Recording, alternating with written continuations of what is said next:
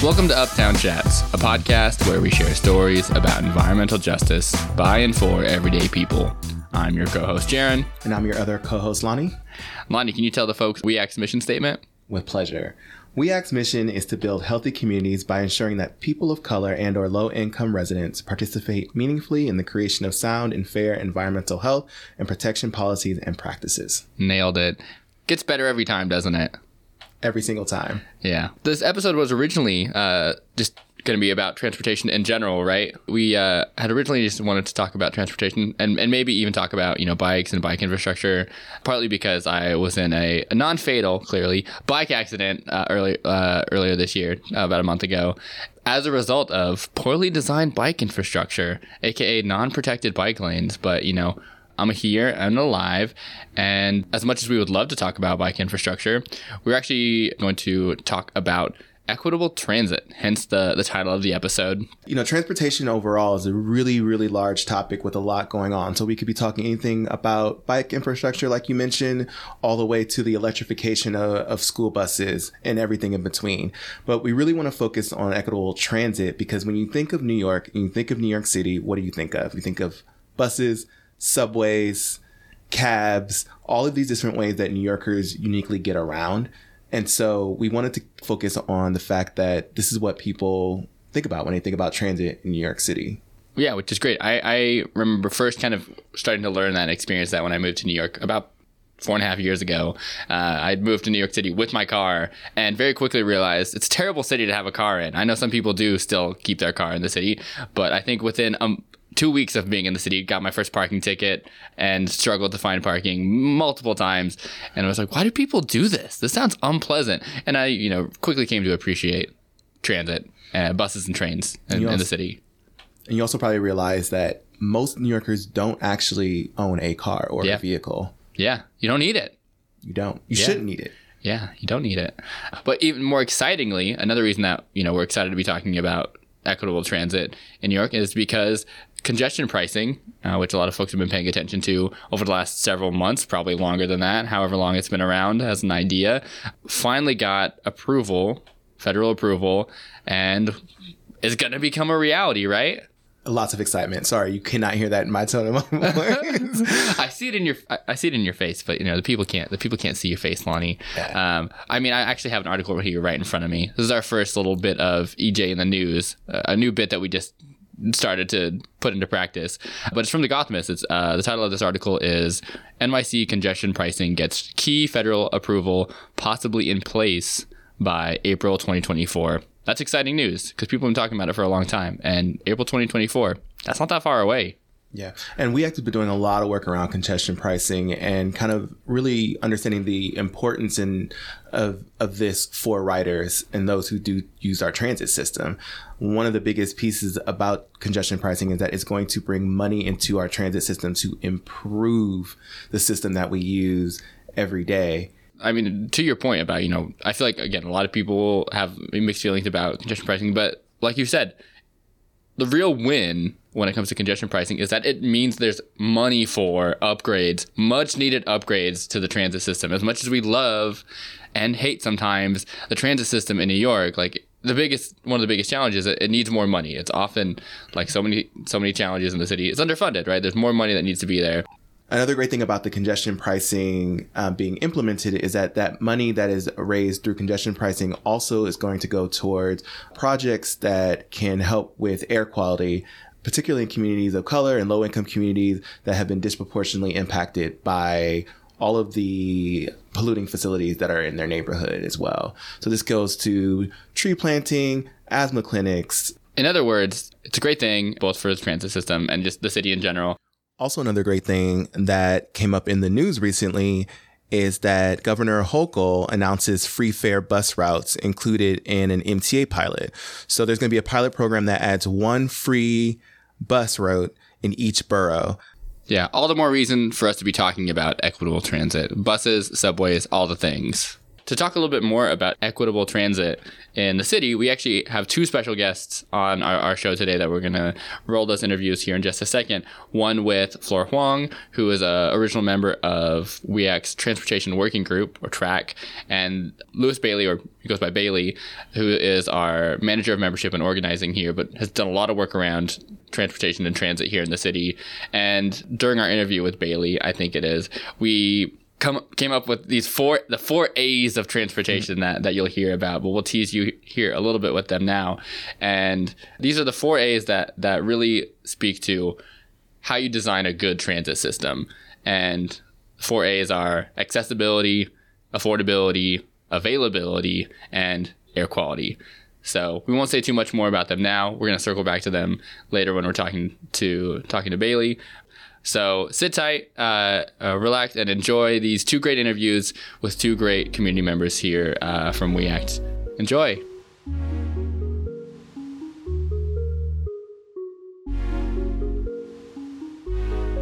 Hi, uh, my name is Flora Huang, and I have been a member of WEACT for Environmental Justice for wow, how long ago? It's been, I think that I think about at least twelve years, uh, and I was actively involved in the Transit Riders Action Committee or TRAC for sure. Awesome. Thank you. You jumped right into our first question, uh, you know, how long you've been here at WEACT. And for those who don't know what TRAC is, uh, can you tell us a little bit about yeah. it and what your experience was being involved with that? Yeah, sure. So TRAC is the group that focused on issues of transit justice. And so transit justice is based on the idea that the service in Midtown or downtown Manhattan should be the same service up here. That if whatever service they have up down over there in the more affluent neighborhoods, we should th- we should get the same kind of service. Um, we know that's not true. we know it's far from the truth, um, and that's why we get involved in this work on, uh, with transit justice. Okay. And we focus mainly on, of course, transportation issues that affect Upper Manhattan. Can you say a little, little bit about how you got involved and, and what brought you into this work and, and why you you were so passionate about it? Yeah. Um, so I have been, in addition to being a member of TRAC, I'm also actively involved in Working Families Party, the Washington Heights Club. Uh, and one of the local issues the Washington Heights Club took on was the really horrible elevator service along the one line. 168th, 181st, 191st, but 181st was probably the worst out of all of them because it was just common for someone to wait 10, 20, sometimes even 30 minutes just to exit the stations because it was so crowded. Mm-hmm. The minute one of those elevators broke down, forget it. It, it was it was a hazard. Like it, it's amazing nothing actually did happen because when you would see people crowded on that platform and it just took one incident you could see just I you know I don't even want to shudder to think about things that could have gone wrong. And I think I heard a story about someone one time when the elevator got stuck for 45 minutes and someone was had who had asthma was ready to have an asthma attack and someone else had to lend her her Ventolin inhaler which yeah so that should not be happening. And so we actively uh, would f- flyer riders telling them to call 311 every time something like that happened. Uh, we met with the community board, we met with elected officials, we met with the MTA to discuss the need to improve services. And finally we have seen like that complete new upgrade of those elevators although one of them is not working right now. Um, but but yeah, it was a huge improvement compared to what we saw 10, 20 years ago. And then I got involved with Co- Commute, which is also which was put together by the Pratt Center, and they also worked on issues of transit equity too. In fact, yes. Well, at that point, we were pushing for bus rapid transit, which we got the we got the modified version, select bus service, you know. And yeah, it was advocating for neighborhood transit deserts. So neighborhoods that are densely populated but do not have adequate services. So um, I was involved in that. And then um, one of my friends, she told me about the TRAC meetings at We Act for Environmental Justice. I was familiar with We Act as an organization, mainly in the um, the development, the the Columbia development going that was happening at that time. Uh, and I, that's how I got actively involved. And I brought up the one train. A lot of people agreed with me on the one train issue, um, as well as the um, the 125th Street corridor and why those buses are so slow. Yeah, can you? Um, that's that's great to hear that. And you know, there's a couple things that I wanted to to circle back to. Was one, I don't know if anyone has been in that train station, the 181 Street, but it is it, it is a very scary thought to think of if you are trapped in that station for lots of different reasons. Yeah. Um, and I'm just thinking about someone who just came from outside and it's extremely hot out. Not only is it extremely hot in that station, um, you also talked about someone who may have asthma or breathing issues. You know, I didn't really think about something like that as well. So that's just a great point about like the the need for for elevated service and the quality that's needed for for stations like that. And I also wanted to ask you if you could explain very quickly the difference between the two types of bus services that you mentioned. You said you were looking or aiming for was it rapid Bus rapid transit. bus rapid transit, Yep. And but you got select bus service. Can you just kind of slightly explain the difference between the two? Oh yeah. Um, so this was actually something I learned about through um, Commute and the work that we that Pratt Center did with Commute. And so bus rapid transit, my understanding is it originated in Latin America, mainly in Bogota, Colombia, and because I remember reading about this too. I think I remember reading about like how Bras- Brasilia was created, where they created a whole bunch of highways but no actual streets. so yeah, you can imagine how it was not a pedestrian. So Brasilia is not a pedestrian friendly city, and I think Bogota had something similar too, where they had a lot of these highways but not actual streets. So buses were a way for many everyday residents to to commute to from to and from and so it was set up so that the buses kind of ran like almost like a subway station. I guess what what the closest what you could think of is probably the light rails. Like if you've ever been to Jersey City, they have the or yeah uh, Hudson County, they have the light rails um, where it's it's basically like an above ground station where the bus has its own dedicated bus lane, similar to Sel- select bus service. There you pay like select bus service, you pay before you get on, so that reduces the time to actually pay your fare. It's you know usually there's someone actually working at that station to make sure that you pay your fare. Uh, that's one of the things that select bus service doesn't have.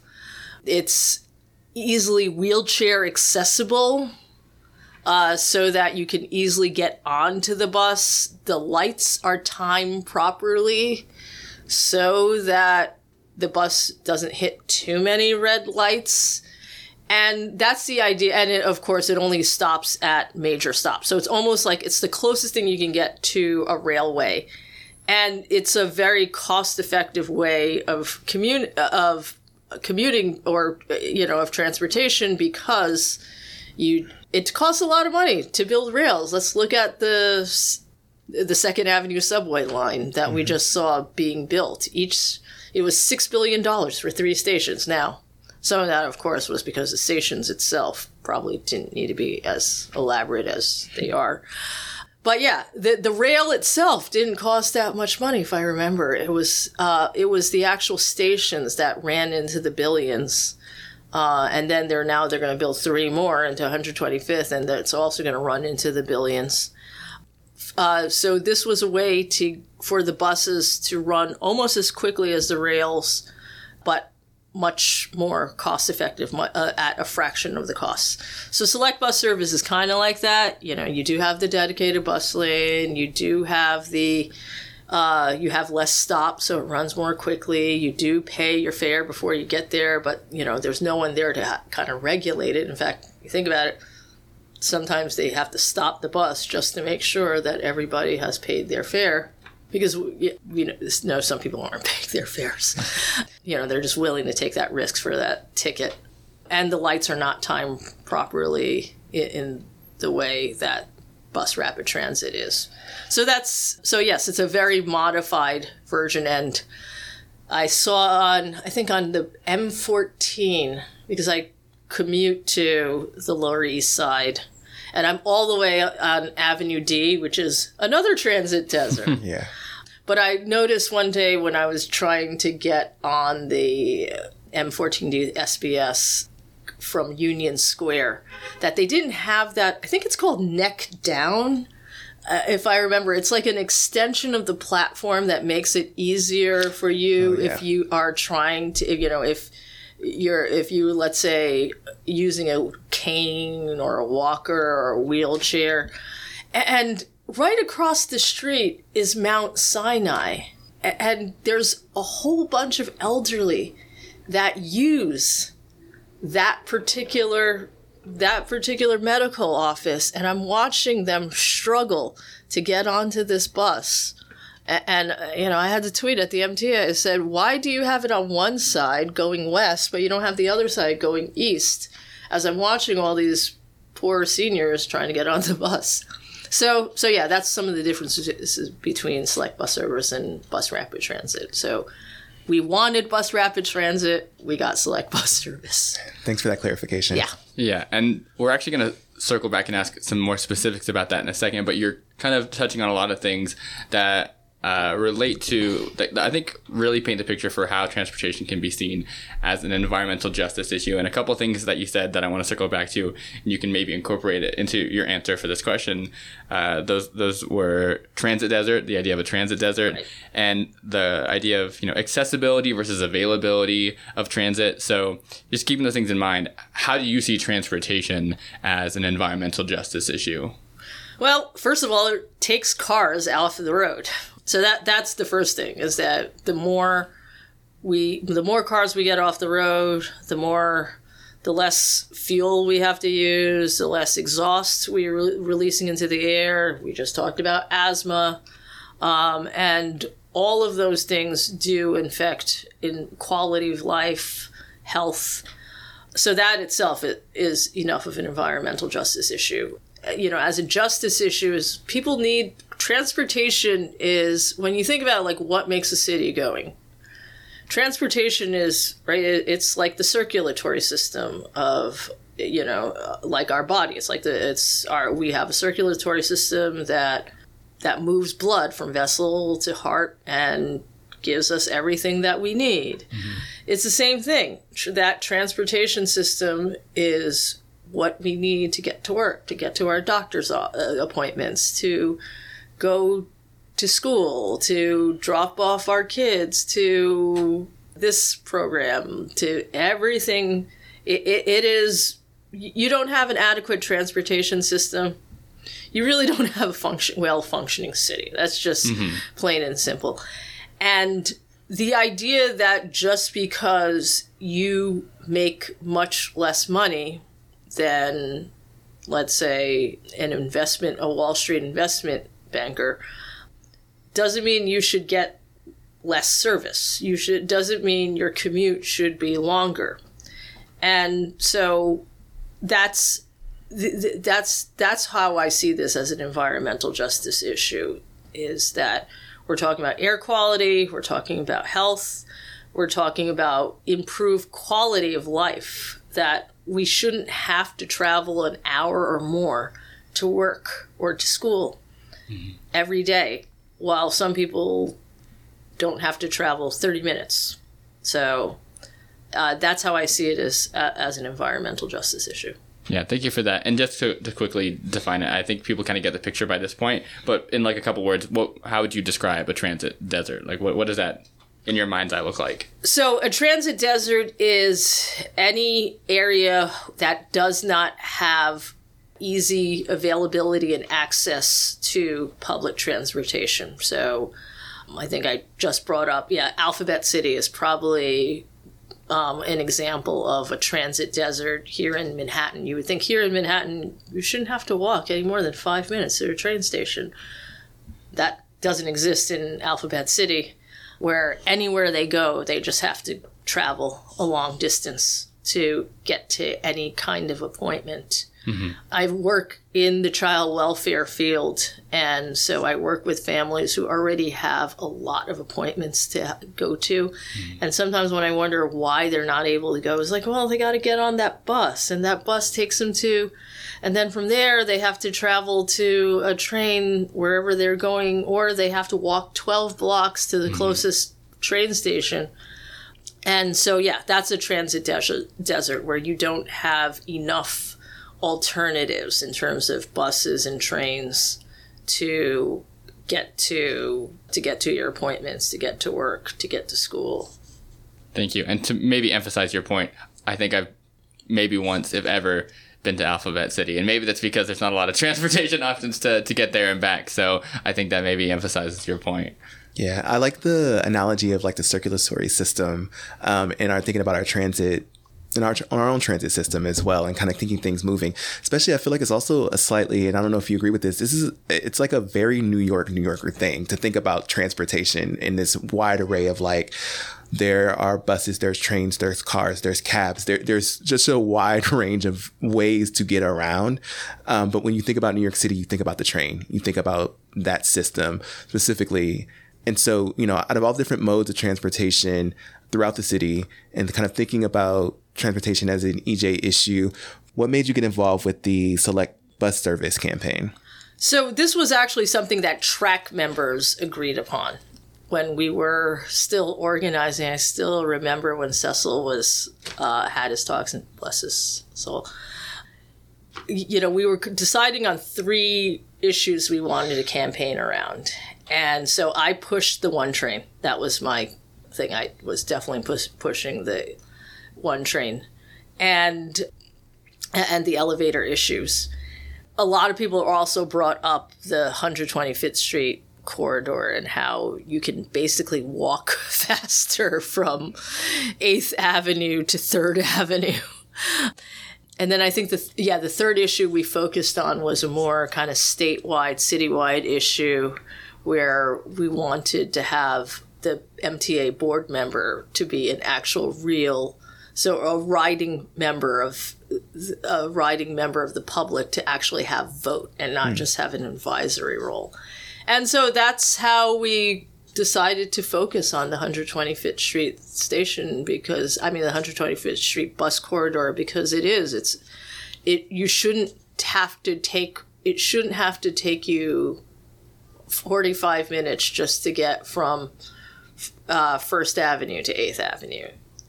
And so at 125th Street, again, as yeah, going back to the circulatory system, I used to teach biology. That's why it, it came that I thought about that analogy. This, uh, you know, it's a very important artery.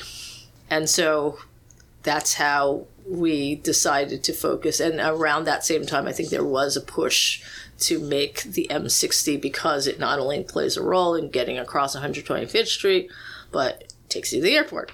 And so, so that's how we decided to uh, focus on 125th Street and making that a select bus service. And yes, we have seen a huge improvement too. Yeah. And keeping up with that analogy, as someone who takes the 101 bus all the time across 125th Street, that artery is very clogged.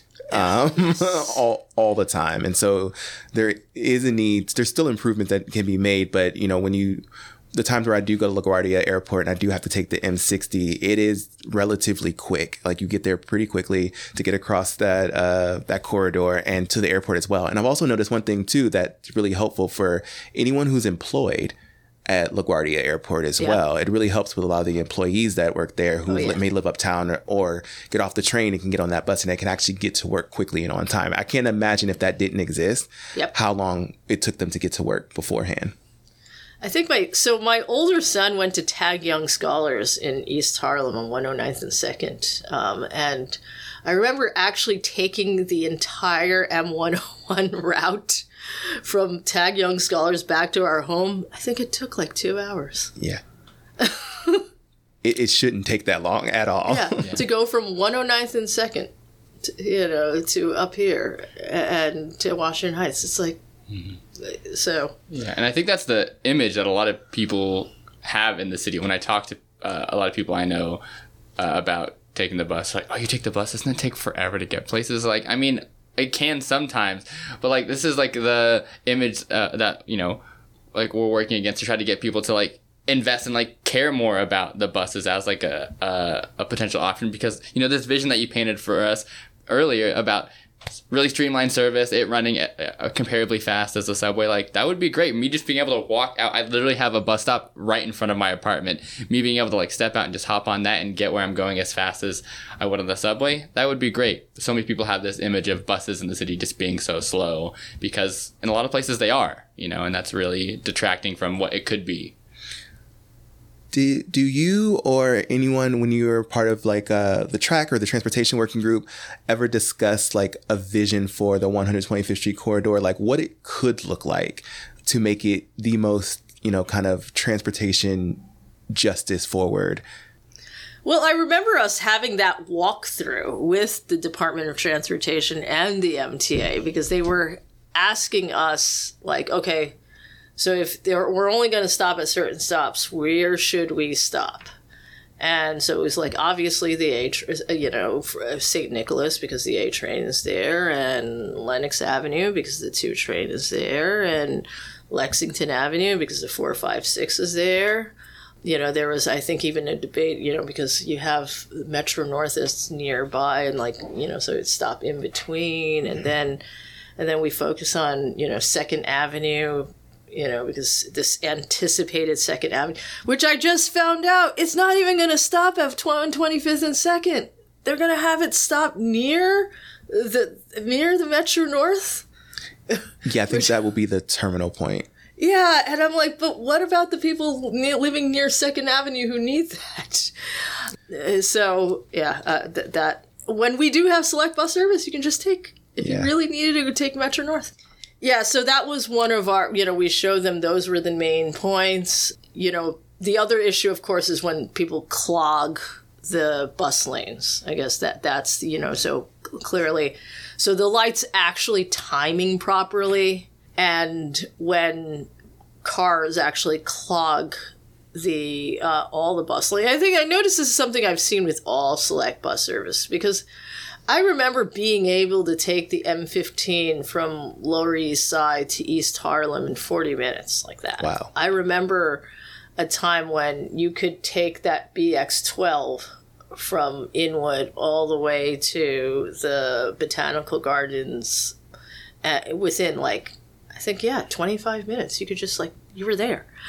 But, you know, because of congestion, I'm sure this got worse with uh, all the ride hail apps because there's just too yeah there's way too many cars on the road right now that it's just slowed down more. So and, and yeah it's and whenever i would see like a car blocking on the on the bus lane eh, I, you know it would be nice to actually see that busway um, you know, where like 125th Street would just be completely transportation free. Now, I could see a lot of pushback. like, I know that right now they're talking about making Main Street Flushing a busway too, and there's a huge pushback from a lot of the drivers. But having to use the select bus service now on 14th Street, which is now a busway, yeah, that 14D is running much more quickly than it when when it used to be this really slow crawl. And yeah, something like yeah, a, a busway would be nice, and you know, actually timed lights, you know, so that the buses would run much more efficiently. So those are kind of some of my vision for yeah how we can get it, how we can get it to run much more quickly on that same vein and just thinking about beyond 125th Street, you know, there's probably some challenges throughout northern Manhattan that, and we've I think touched on a couple of them at this point. What are some of the most pressing issues that you see related to transportation uptown? And I think that maybe the C train, uh, uh, anything related to the C train might be folded into that. You know, I, oh, yeah. as someone who's taken the C train plenty, I can think of some things. So, you know, what are your perspective on just, you know, generally transportation related challenges uptown? And, and if you want to rope the, the C train into that as well. Oh, yeah, I have plenty to talk about the C train. yeah. So, yeah, I, I mean, before I even get into the C train, because I can do talk a lot about that one. The one thing I see is also the inconsistency of buses. I mean, I know they've done a lot of reroute, uh, rerouting of these buses. Like I know they, you know, eliminated some stops on the M100 so that it can run more quickly and then it doesn't go yeah it doesn't run the 125th street corridor anymore so yeah that's that's one thing i can where i could see there's a need obviously i brought up the elevator issues although that's you know ever since they overhauled that those elevators on 181st street it's definitely much better and yes the c train so yeah it's definitely the most one of the most infrequent i think i checked on uh, you know, uh, I'm sorry, Straphangers campaign. Straphangers campaign, you know how they rate all the train lines every yes. year. And the C train is like one of those trains that it's bad, but it's never bad enough that it doesn't get its attention. Because like I remember the five train got some attention, the N and R, you know, when they used to call it never and rarely. yes, that, that's that was the name for it. I love that. Yes, the five. Yeah, the, everyone forgets the five because everyone ignores the five because all the focus is on the four. Uh, same thing with the three, right? The three is like completely forgotten because all the focus is on the two. And um, the C is the other one. The C is like one of those train lines that where all the focus is on the A and the E, and everyone just forgets the C train. And I'm looking at when we go talk about this as an environmental racism, environmental justice um, issue. So when you look at the stops where the C only stops, like only C train, like no B and C, just the C or a, you know, just the C or a C and E, only C, all black and brown neighborhoods. 155th, 163rd up here. Then you go to Brooklyn. All right, you know, all the Fort Greene, Clinton Hill, mm-hmm. uh, you know, Lafayette Avenue, um, uh, Ralph Avenue, Bed-Stuy, East New York, Clinton Hill. Well, Fort Greene's gentrifying, so I don't know if I can bring Fort Greene into that mix. But it always seems to affect black and brown neighborhoods, and it's it makes you wonder why this is not a priority sometimes. But again, it's the lack of frequency that if I miss a train, I have to wait at least 10, sometimes 15, and sometimes even 20 minutes for a train. Whereas if I miss that one train, the most I have to wait is hmm, four minutes. The most. Every once in a while, one, five minutes, six. I know Riders Alliance right now is doing six minute service even during off peak hours.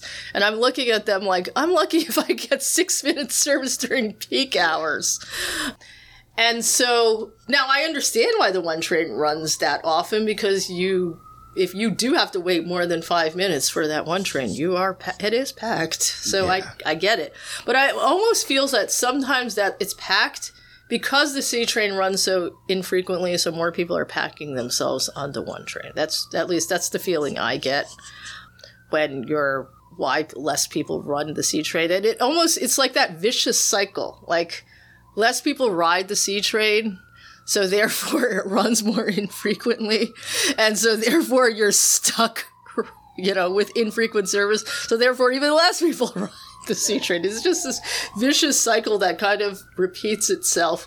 And I remember asking someone that worked in the MTA, why? Why is it that this happens? You know, that if I miss a C train, I have to wait at least 10 minutes, whereas if I miss the one train, the most I have to wait is eh, four minutes, usually two or three minutes. And they explained to me, it's like, well, the C shares the train, the line with the A from Canal Street to uh, Hoyt Schermerhorn. The B from 135th to 59th and the E from 50th to, um, well, really 42nd, from 42nd to Canal. And therefore, there's no need to run the C that frequently. I said, okay, except if you live in one of those stations where only the C runs. And guess what? Those happen to be, once again, black and brown neighborhoods.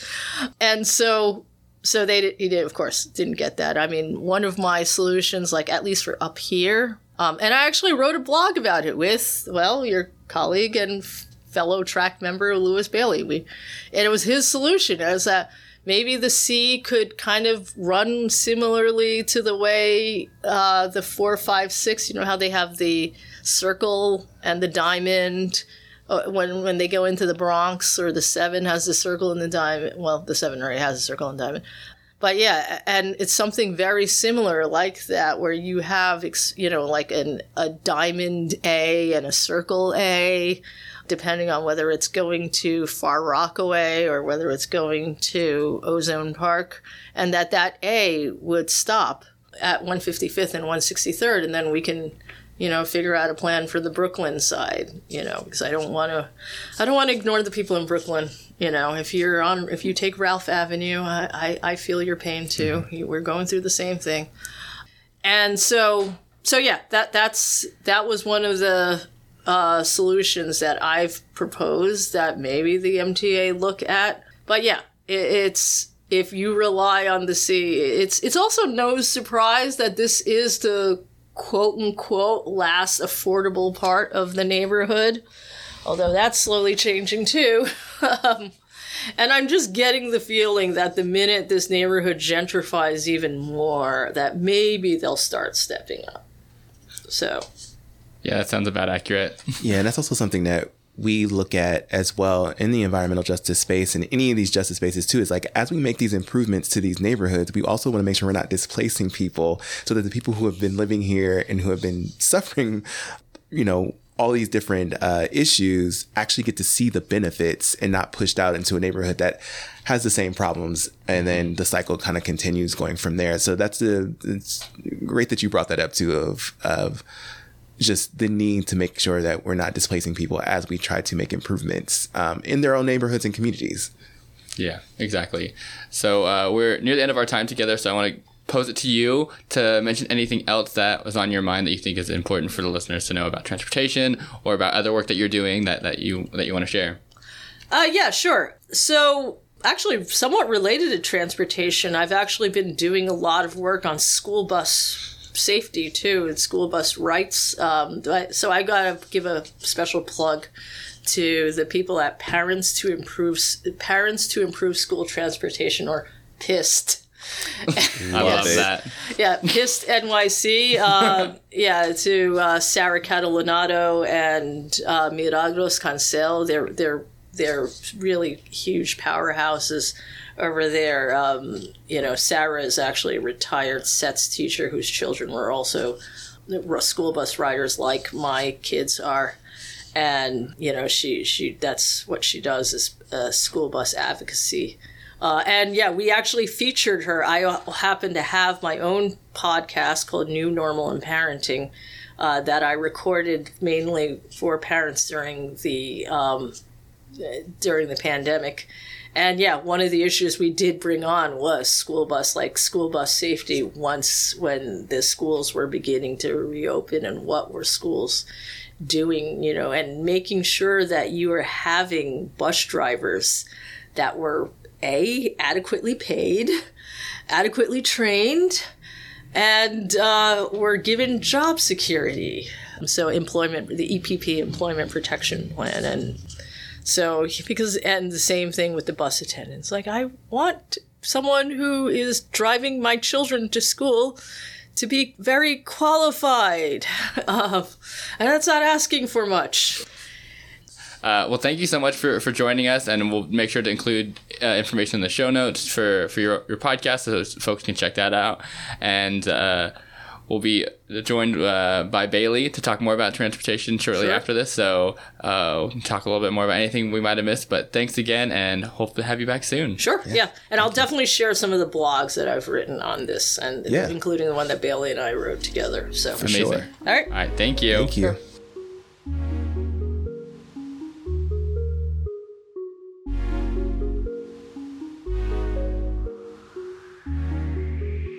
All right, we are joined now by WE ACT's very own Louis Bailey. As he goes by Bailey. Uh, but Bailey, do you want to go ahead and introduce yourself and give folks a little bit of background about how long you've been at WE ACT, what you work on, all that sort of stuff? My name is Louis Bailey, and again, as Jaron said, I go by the name Bailey. Uh, been at WE ACT since 2012 when I came on as a volunteer working on the select bus service on 125th Street. Um, I chair also the planning committee, and I'm the manager of membership and organizing here at the organization. Awesome. Thank you, Bailey. Uh, do you want to say a little, little bit about uh, your experience with the 125th Street Select Bus Service? We talked about that a little bit with Flora, but it'd be great to hear, you know, uh, what your experience was. It sounds like that was your first like real campaign that you worked on, right? That is correct. Um, it was pretty contentious. Um, as people know, at one time there was four bus routes going along 125th Street, and it took forever just to get across. You could walk faster across 125th Street. So the idea was prompted through WE ACT to have a bus that could kind of get you across a little faster in a special lane, um, which eventually came out to be called Select Bus Service. A lot of the shop owners along 20, 25th Street didn't want it. They didn't want buses skipping their uh, particular um, offices going down 125th Street. So we had some pushback originally, but we was trying to get them to understand we just wanted faster service along 125th Street. And what stage in the in the campaign did you come on at the very beginning?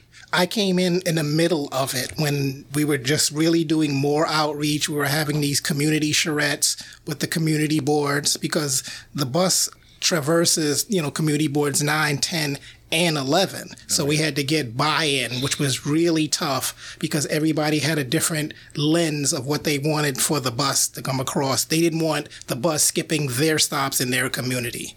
So, um, it took a while to get everybody on board, and even some of the elected officials had pushback and questions. But we kept, as always, in organizing, you just keep making the ask, keep making the ask, and eventually everybody came around, and it turned in what we now call Select Bus Service, the M60.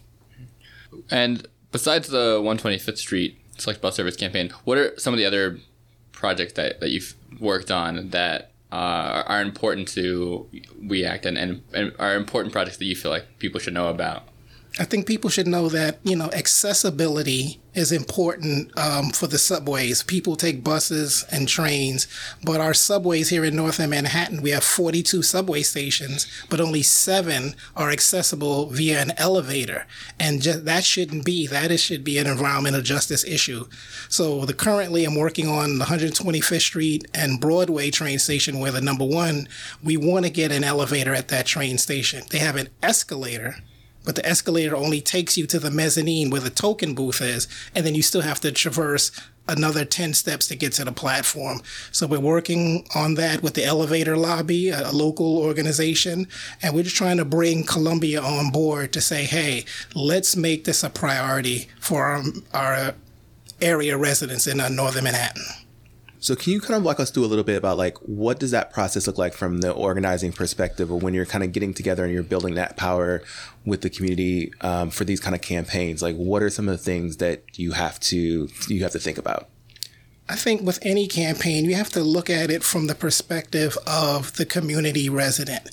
What what do people want? People want access to good jobs and good food, but also with transportation, you want trains that are on time stations that are clean and you want to be able to access this train station without having to navigate 20, 30, and sometimes 40 sets of stairs to get to the platform.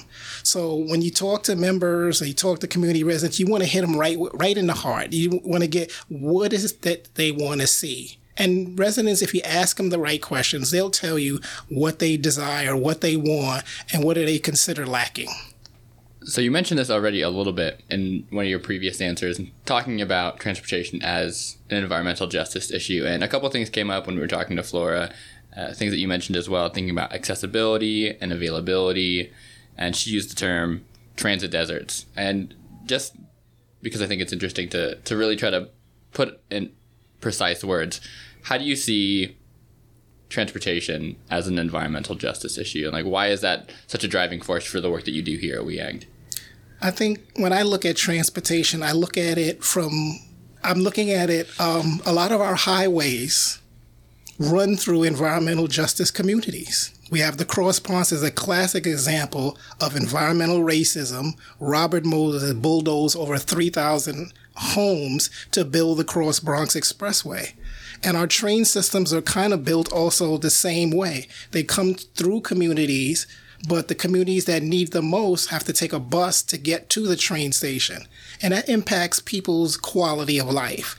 If you have to take a bus to a train just to get to work or even to take your kid to school, that is impeding on people's quality of life. And I just think accessibility, affordability, um, are key components. We have an upcoming uh, transit fare hike coming up, and people can't afford another, whether it's 15 cents, 20 cents, that adds up throughout the year. It could be an extra dinner.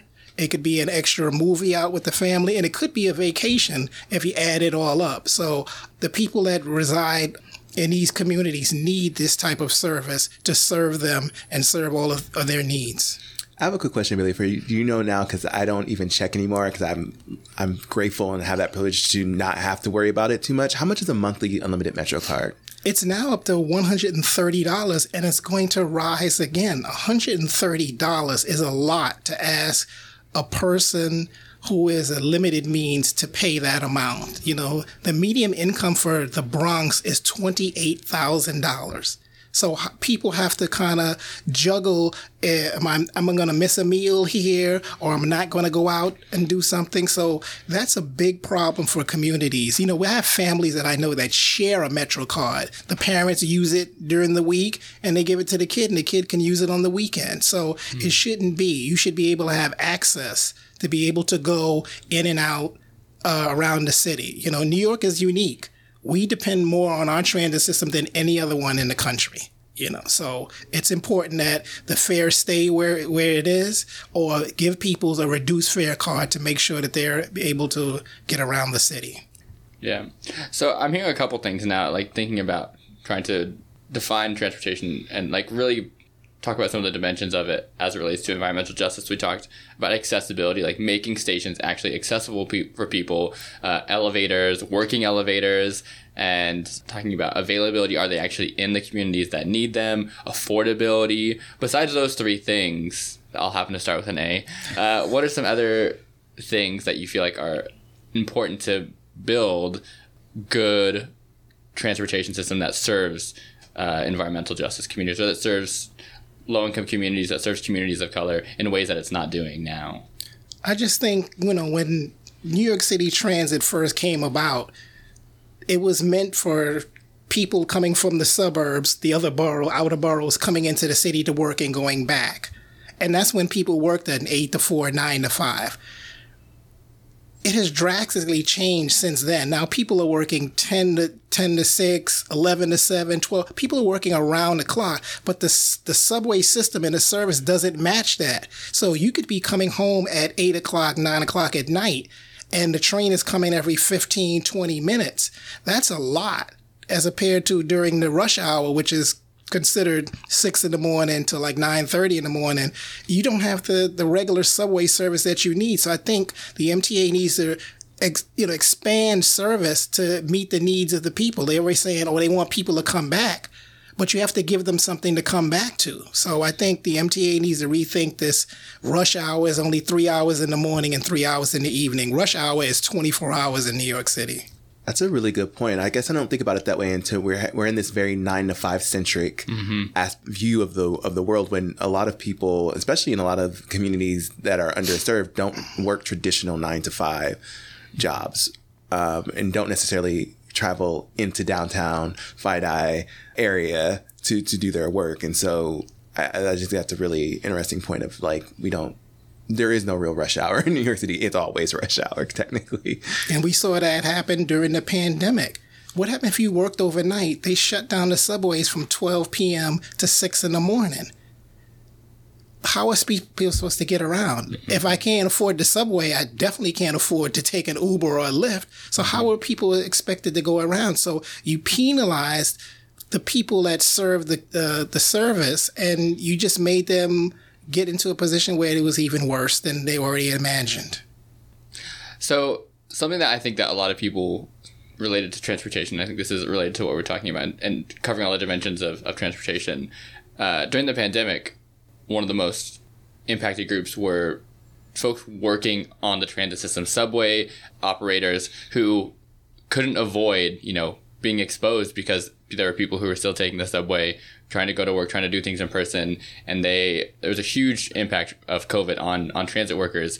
How do you feel like this whole discussion around environmental justice and transportation includes them in the conversation and thinking about folks who are, are working for the transit system I think it was an injustice to, to force people, even though I know they had to work, to force mm-hmm. them into a situation of potentially contracting COVID and then that reducing service even further because you don't have enough operators to operate the trains and open up the doors and clean the subways uh, and maintain the subway cars and the subway yards.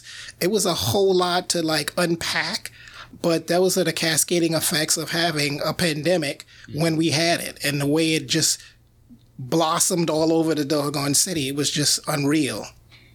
But in like the general work that the transportation working group does, do transit workers factor into is that like something that is that like any issues with having enough transit workers to like operate the system or like a good good pay for those jobs? Like is that a part of the conversation at all or is that kind of outside of what you all focus on as part of the working group? I think it's right now it's out but it's a good topic to bring up. Mm-hmm. um, in terms of, of these workers yes they deserve rights. They're in a union. They deserve the rights.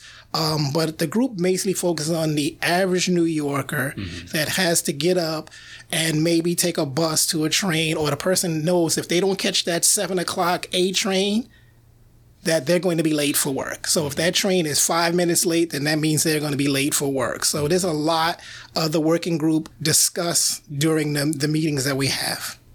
Transportation itself, as we're talking, is such a wide topic when it comes to environment and climate justice and transit justice. Uh, as Flora talked about um, when we were talking to her, it's such a wide topic. Can you kind of maybe briefly walk through some of the transit related campaigns that We Act has done, or like kind of just talk through some of them and how they kind of relate to the work that we do? I think, um, well, the first was when I came on board in 2012 was the select bus service, but we've been kind of working on the outskirts, not directly in, uh, working on issues, but we've been supporting other groups like the Riders Alliance and Transportation Alternative and some of their initiatives. But um, we're always concerned that we want New Yorkers, you know, the average New Yorkers to be able to live, work, play, pray, and go to school. But how do you get there? New York City Transit. There's just no way around it and we're a 24 hour city, so people are moving all about.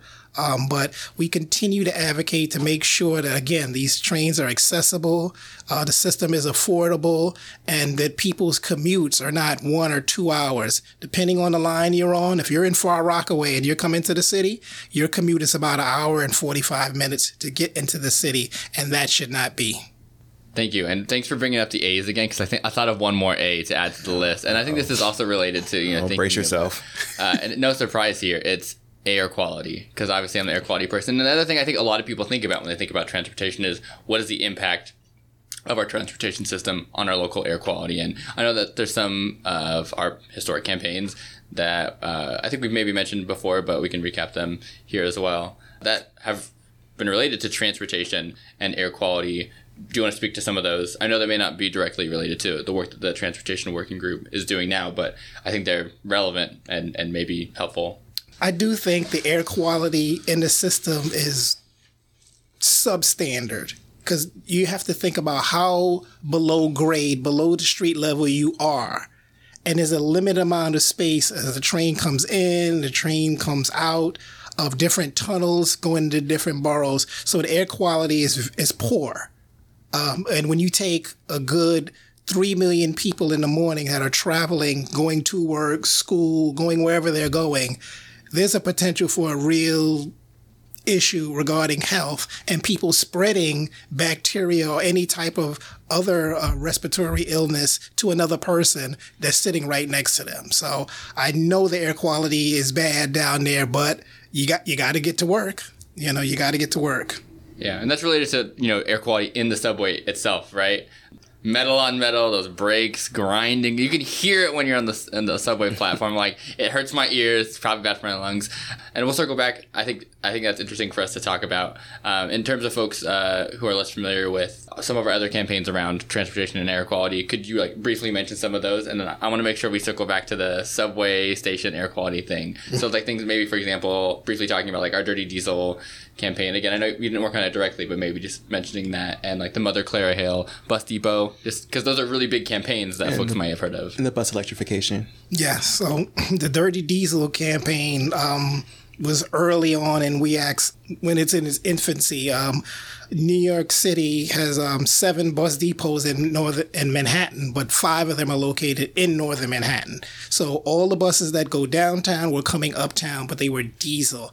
And our kids, our seniors, um, this exasperated asthma and other respiratory illness. So we fought to make sure the MTA starts transitioning from those dirty diesel buses to what we now have is hybrid electric buses.